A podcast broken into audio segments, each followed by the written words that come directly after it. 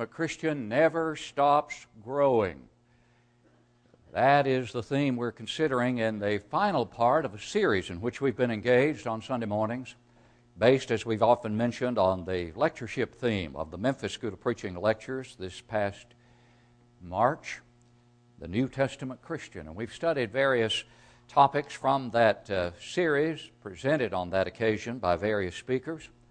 And under the heading of "The Christian Never Stops Growing," we have determined to simply conclude the series with that general theme and looking, based upon First Peter, at the various qualities in which the child of God should never stop growing. And as the child of God grows in all of these things, then truly he or she will be pleasing to God.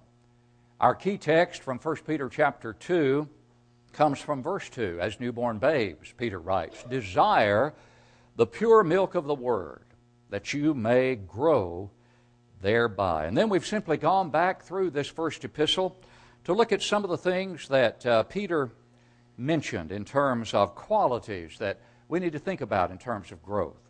For instance, grace and peace in verse two of First Peter chapter one.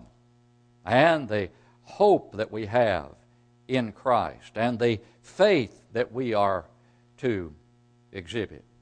But today we concentrate primarily, and hopefully, time permitting, touch lightly at least upon two other qualities, concentrating primarily on love and touching briefly at least on joy. Because look in First Peter chapter one, verse eight.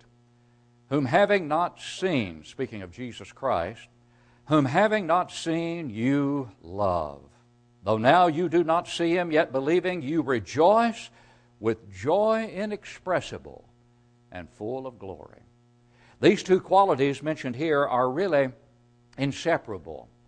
Love, properly understood and applied to our lives, and if we're growing in that love, then joy should flow logically and naturally from that, and our joy should increase in proportion to the increase of our love.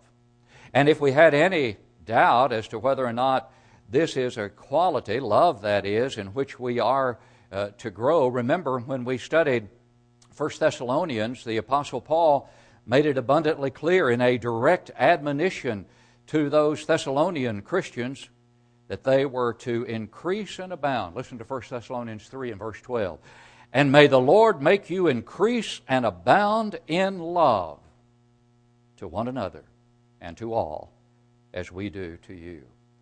Superlative upon superlative. Increase, that's one. Abound, another. In love, yes, we are to increase and abound in love. Oh, a key quality indeed is love. But you know, the definitions of the word love range from strong affection for something or someone to um, a score of zero in tennis. We have quite a range of definitions of, of love. And it is clear that the misuse of the word love in our society has caused a great many people, tragically, to lose sight of the true biblical concept of love. For instance, what did Jesus mean when he used the word in this statement? "You shall love the Lord your God with all your heart, with all your soul, and with all your mind." This is the first and great commandment, and a second like it: "You shall love your neighbor as yourself." Matthew twenty-two, thirty-seven through thirty-nine.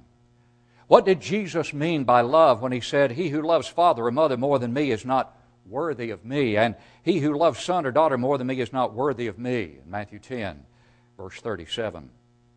And what did the Lord intend by his use of this word love in John thirteen, thirty-four and thirty-five, when he told his disciples, "A new commandment I give to you, that you love one another, even as I have loved you, that you also love one another. By this all will know that you are my disciples, if you have love for one another."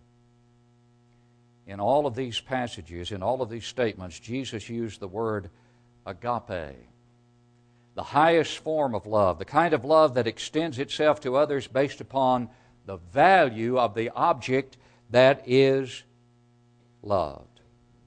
Well, there's nothing as valuable as an immortal soul.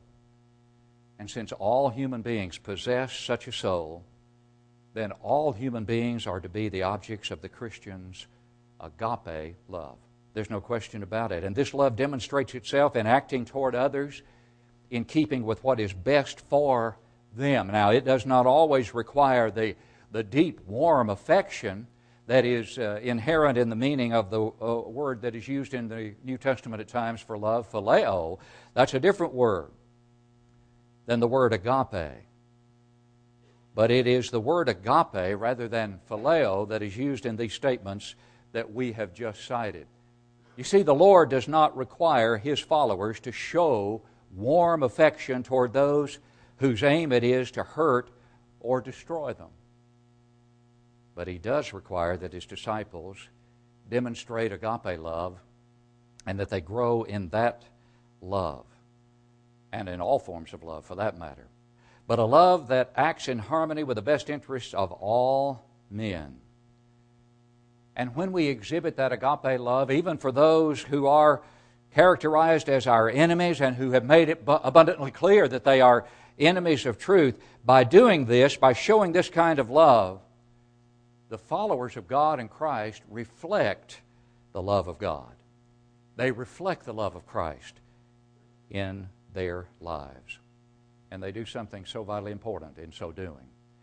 They show themselves to be totally different than those in the world. Jesus in the Sermon on the Mount made it abundantly clear that it's easy to love those who love you, but it's far more challenging to love those who don't love you.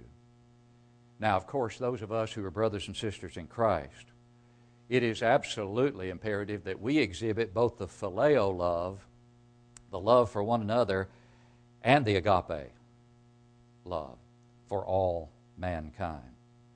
But we have a special relationship as brothers and sisters in Christ that we sustain to one another, and we should view that relationship as precious beyond description and producing the kind of joy about which we'll speak momentarily. Now, that's a brief background. Let's now look at some of the defining characteristics of the kind of love in which the Christian should never stop growing as we concentrate on biblical love.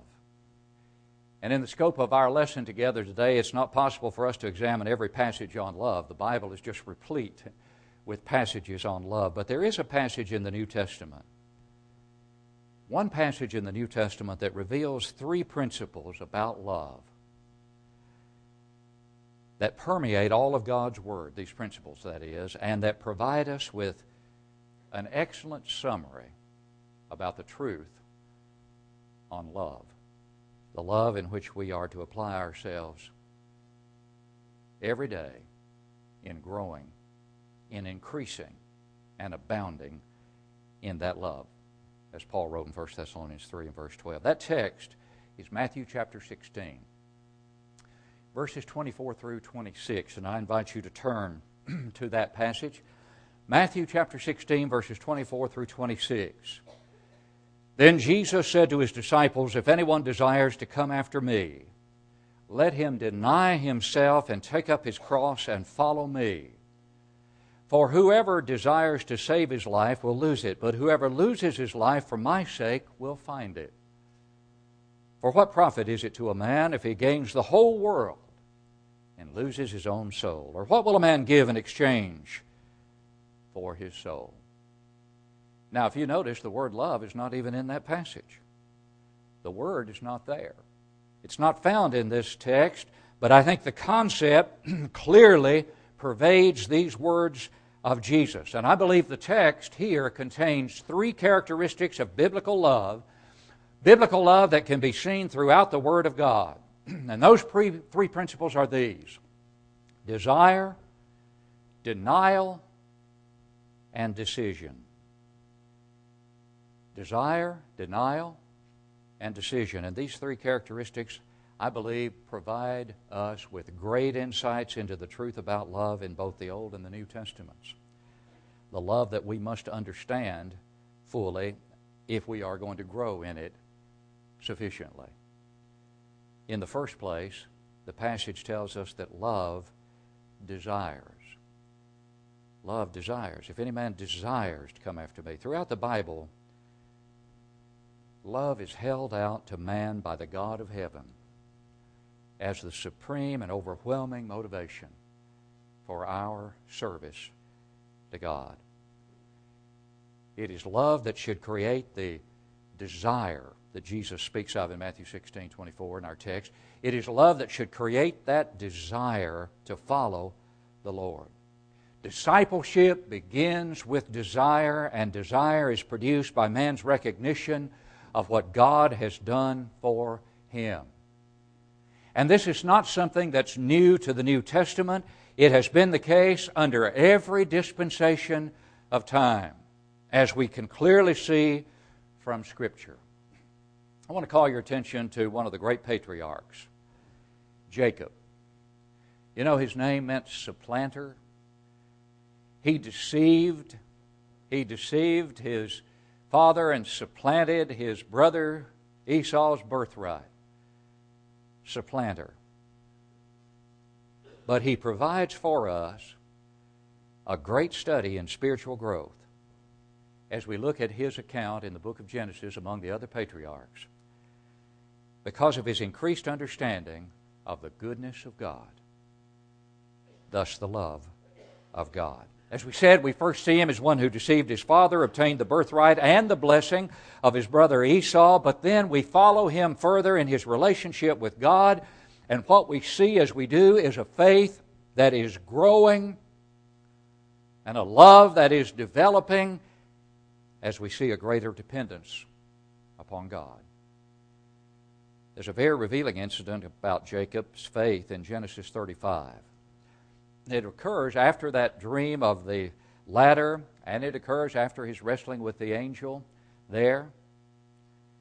Those two incidents that served to strengthen this man, Jacob, whose name was later changed to Israel, as you recall. But in Genesis thirty-five four, we find something here that's very significant as it relates to what we're talking about today, and that is we find the household of Jacob bringing to Jacob all of the strange gods, those idols, to which they had still clung at this particular time. These teraphim, these household gods or household idols, they still had them.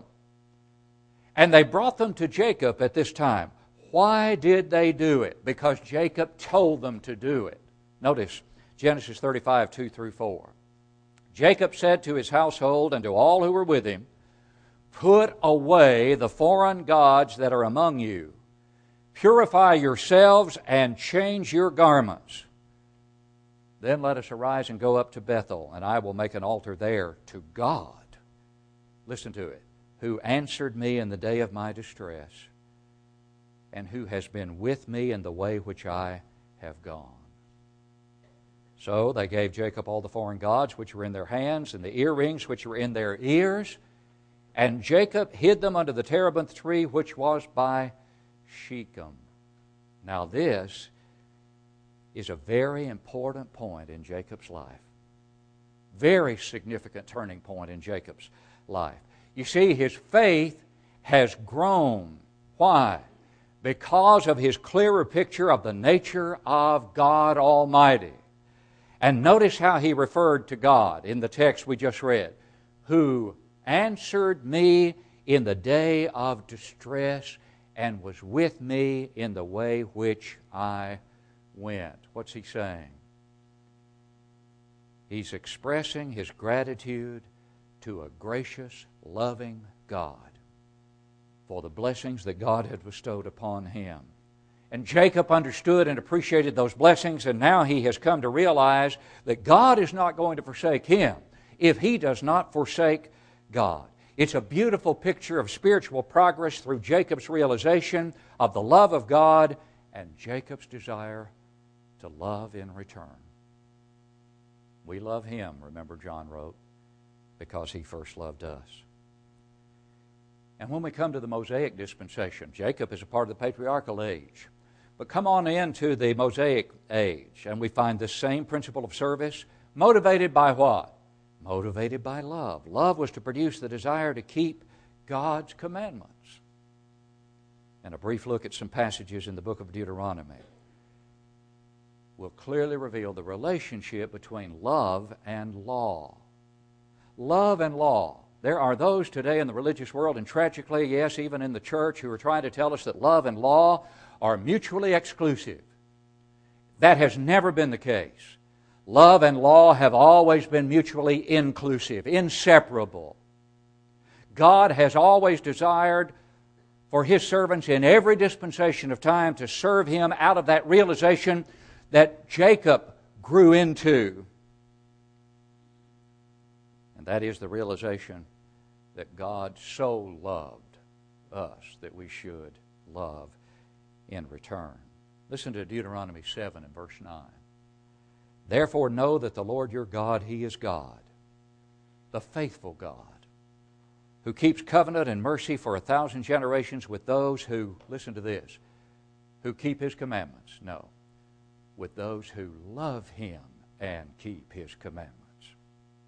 There's that relationship with those who love Him and keep His commandments. You see, that statement reminds us that God blesses and approves those who what? Not just those who keep His commandments, but those who love Him and keep His commandments. Now look at Deuteronomy chapter thirty and verse sixteen. Moses depicts love as the motivation for keeping God's commandments. He says, "In that I command you today to love the Lord your God, to walk in His ways, and to keep His commandments, His statutes, and His judgments, that you may live and multiply, and the Lord your God will bless you in the land which you go to possess." Moses reinforces the motivation of love in verse twenty, that you may love the Lord your God, that you may obey His voice, that you may cling to Him, for He is your life and the length of your days, and that you may dwell in the land which the Lord swore to your fathers, to Abraham, Isaac, and Jacob, to give them. In all these verses, and in others that could be cited, love precedes law-keeping. God has demonstrated His love to man in every dispensation of time.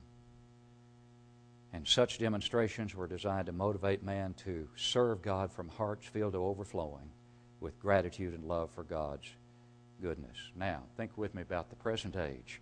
Think with me about the time in which we live, the final dispensation of time. And think about the light of God's love now. The light of God's love has been brilliantly and beautifully displayed in His only begotten Son. For God so loved the world that He gave His only begotten Son, that whoever believes in Him should not perish but have everlasting life. John three sixteen, that wonderful golden text of the Bible, that is, as it is so often called. And such boundless, matchless love desired the salvation of all mankind. God desired the salvation of all mankind.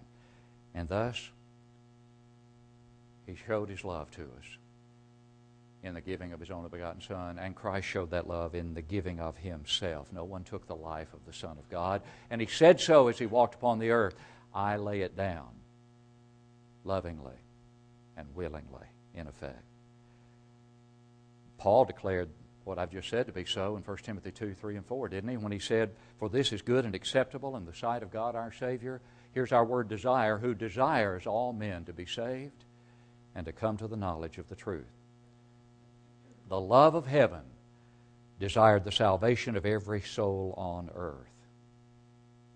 And Christ denied Himself the continual glory of heaven and came to earth to make such salvation possible.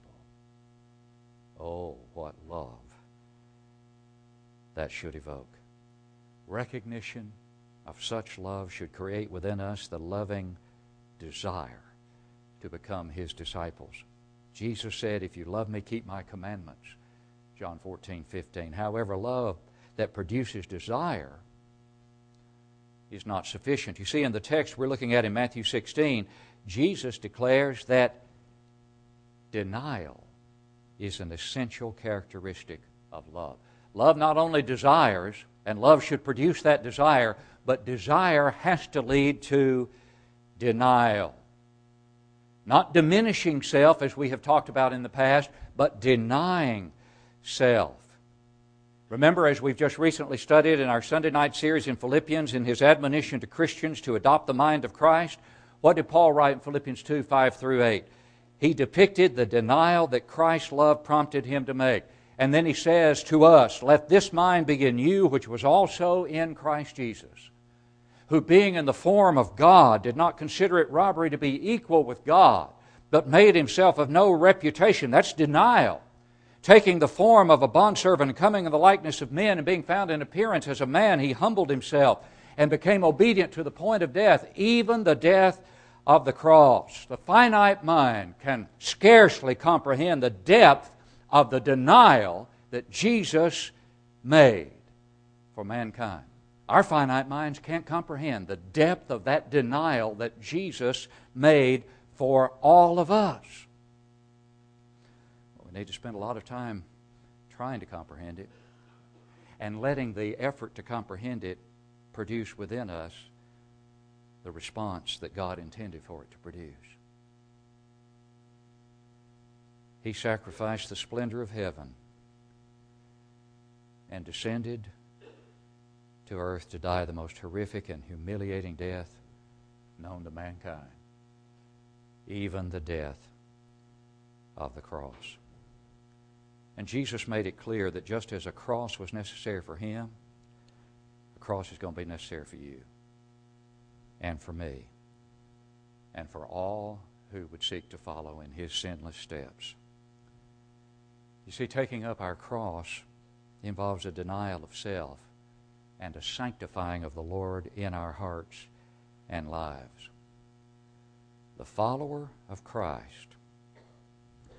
doesn't add a throne to his heart, as it were. He doesn't add the throne to his heart of Christ along with the throne of himself. There are not two thrones. We dethrone self and enthrone the Savior in the heart if we're to be worthy disciples. All other earthly relationships must be secondary to our service to the Savior. And Jesus made that abundantly clear in Matthew ten, thirty-two through thirty-nine. He talked about confessing me before men. Him will I confess before the Father in heaven. Whoever does that, who denies me, I will deny him. And then he goes on to say, for do not think that I came to bring peace on earth. I did not come to bring peace, but a sword.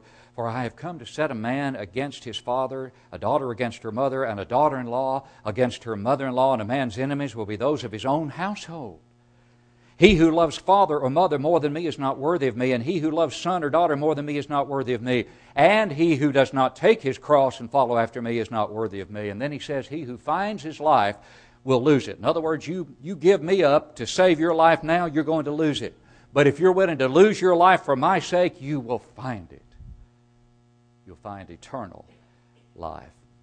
And that confession that Jesus discussed in the text we've just mentioned is not merely the one made with the mouth before baptism, though certainly that would be included, but it also involves the continual confession of a faithful life by the obedient disciple. Love prompts one to believe in Christ, to repent, to confess him to be the Christ, and to be baptized for the remission of sins. But once saved and added to the church by the Lord himself, the disciple must then live that confession daily before others. Brother Ron expressed that so beautifully in his prayer, that we are to allow others to see Christ in us. Not, not see us, but to see Christ in us. We must demonstrate to everyone that a new master has taken over. A new master rules the life, and no other earthly bond, however sweet or however special that bond is, supersedes this loving relationship that we now have with the Lord of our lives. And if told that one must give up Christ to save any of those earthly relationships, the disciple must be willing to take his stand with the Savior. In Luke fourteen thirty-three, Jesus said, so likewise, whoever of you does not forsake all that he has cannot be my disciple. We've said it before. Remember, he didn't say, who does not forsake all that he has cannot be one of my best disciples. If you don't forsake all that you have, you can be on the list of disciples, but you can't be near the top. He doesn't say that. He says you don't make the list, period, without being willing to forsake all that you have. That's the attitude we must have. The Apostle Paul understood that love denies self. He expressed it so powerfully and poignantly in Galatians two twenty. I've been crucified with Christ, he said. It is no longer I who live, but Christ lives in me, and the life which I now live in the flesh, I live by faith in the Son of God, who loved me and gave himself for me. You see, love has to decide between two masters. And that brings us to our next point. Love decides. You've got two choices, God or Satan. No, I want three, God or Satan or something in between. No, that's not a choice. No one can serve two masters, for either he will hate the one and despise the other, or he will cling to the one and despise the other. Love the one, or else he'll be loyal to the one and despise the other. Then Jesus said, you cannot serve God and Mammon. You can't have it both ways. And in that portion of the Sermon on the Mount from which that text in Matthew six twenty-four comes, Jesus says, in effect, the love that decides also divides. The love that decides also divides.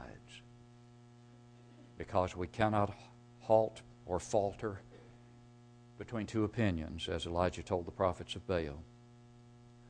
We're either going to have to choose the lust of the world or the light of the world. The lust of the world or the light of the world. It's a decision that leads to a distinction in the disciple that the world clearly acknowledges and many times detests. The world looks at the disciple who has desired and denied and decided to follow Jesus and says, I hate what you represent. But the Christian gladly suffers that reproach for the rewards of godly living that are his or hers here and hereafter. You remember the fervent plea that Paul made to the Christians at Rome? I beseech you, therefore, brethren, by the mercies of God, that you present your bodies a living sacrifice, wholly acceptable unto God, which is your reasonable service. Do not be conformed to this world, but be transformed by the renewing of your mind, that you may prove what is that good and acceptable and perfect will of God. Paul is calling for a complete commitment to the Christ above and not conformity to the crowd around. You cannot have it both ways. The concept of sanctification permeates God's Word. And when we're sanctified, we're set apart for a holy use. We're different because we've made a decision to set our minds on things above and not on things on the earth. And love influenced the decision to obey. And the love that influenced the decision is the love that should direct every thought and action thereafter. One of my favorite passages that I believe summarizes it splendidly concerning the love in which the Christian is to never stop growing is Second Corinthians five fourteen and fifteen.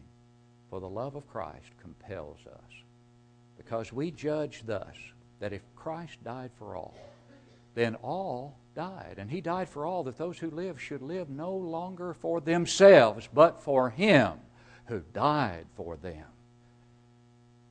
and rose again. Could it be put more succinctly or splendidly than the Apostle Paul puts it there? Never stop growing in that love, and let that love produce a joy that the Scripture tells us is inexpressible. Inexpressible.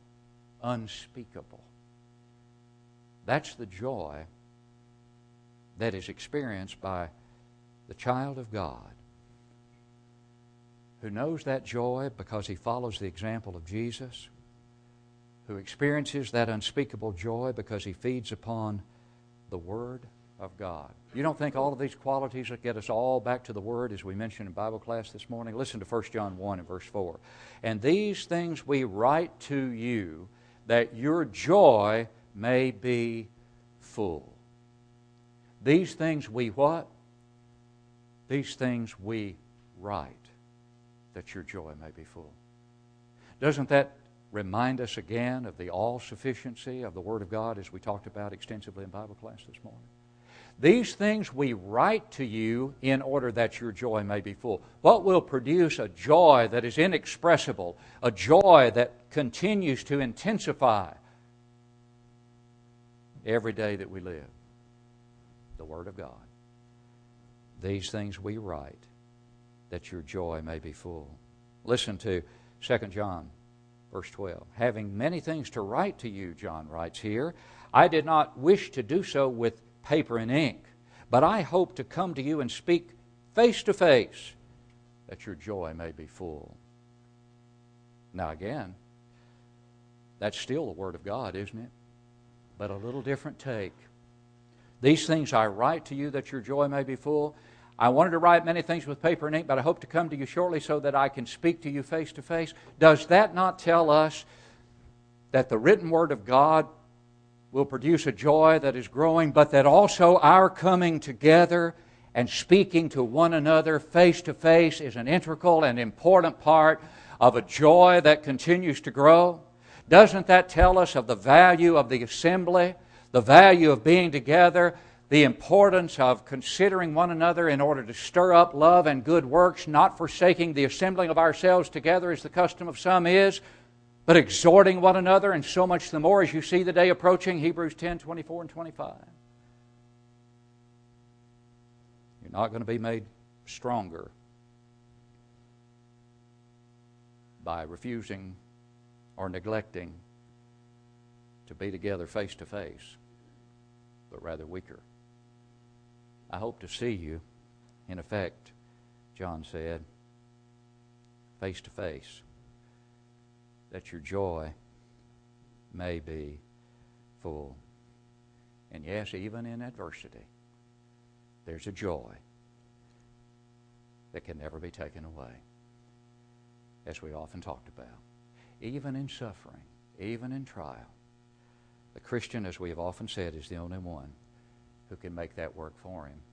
Robert Browning wrote, was the trial sore? Temptation sharp? Thank God a second time. Why comes temptation but for man to meet and master, and make crouch beneath his feet, and so be pedestaled in triumph? Where did Browning get that idea? I dare say from James. Count it all joy, my brethren, when you fall into various trials, knowing that the trying of your faith works patience. But let patience have her perfect work, that you may be perfect and entire, wanting nothing. Joy for the child of God cannot be taken away, even in adversity, because we can rejoice in the Lord always. And the more we feed upon the Word, the more that joy intensifies, and the more that love grows. It cannot be said of you this morning that you are growing in love or joy if you're outside of Christ, because joy is in the Lord. And love must manifest itself by desiring, as we've talked about from Matthew sixteen, twenty-four through twenty-six, but also by denying and deciding.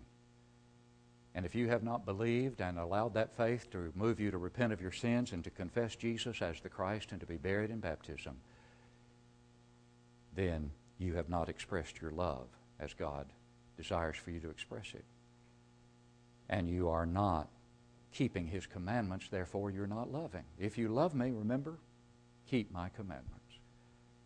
If you haven't become a child of God, and the only way you can, by following those simple but significant steps, a belief that leads you to change your mind in repentance, confess sweetly the name of Christ, and be buried with Him in baptism where His blood cleanses you from sin. We plead with you to do that, that you may rise from a watery grave with a joy that is unspeakable and a love that has manifested itself in responding to the love that makes possible your salvation, and growing every day thereafter in that love and in that joy.